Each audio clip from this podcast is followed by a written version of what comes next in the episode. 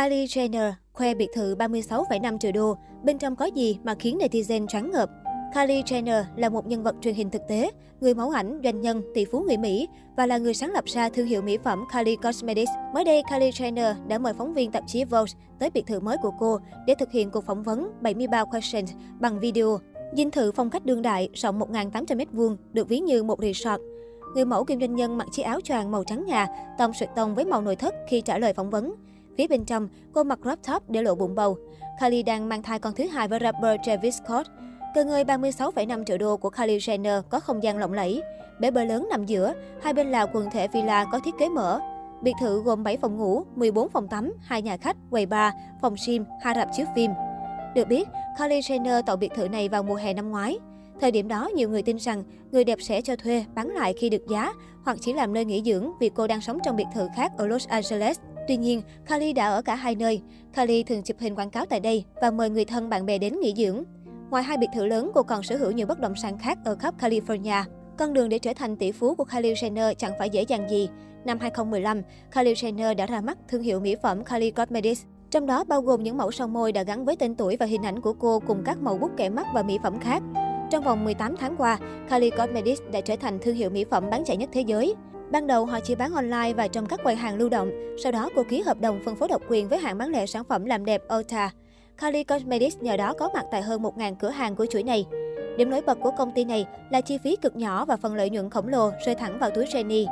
Đế chế mỹ phẩm của cô chỉ có 7 nhân viên toàn thời gian và 5 bán thời gian. Hoạt động marketing được thực hiện chủ yếu qua mạng xã hội, nơi Jenny có lượng người theo dõi khổng lồ. Cô thông báo trực tiếp mọi thông tin về sản phẩm đến 175 triệu người theo dõi mình trên Snapchat, Instagram, Facebook và Twitter. Đó là sức mạnh của mạng xã hội, tôi có lượng tiếp cận lớn trước khi bắt tay làm bất kỳ điều gì, cô nói.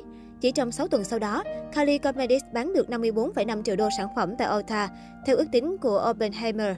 Tôi xuất hiện tại một số cửa hàng, làm những việc như tôi thường làm trên mạng xã hội thôi, và nó đã có hiệu quả. Kylie cho biết trên Forbes. Vào tháng 2 năm 2015, Jenner đã tự mua cho mình một biệt thự cao cấp 5 phòng ngủ trị giá 2,7 triệu đô la Mỹ ở Calabasas, California. Doanh thu của nó đạt 420 triệu đô la, một con số không tưởng theo công bố của bà mẹ của Kris Jenner, giám đốc tài chính của công ty với trang Woman Wear Daily và tốc độ bán ra của các sản phẩm Kylie Cosmetics chưa có dấu hiệu dừng lại. Trong năm 2020, doanh số của dòng mỹ phẩm này còn tăng 25% so với năm ngoái, đạt 386 triệu đô, dù chưa hết năm.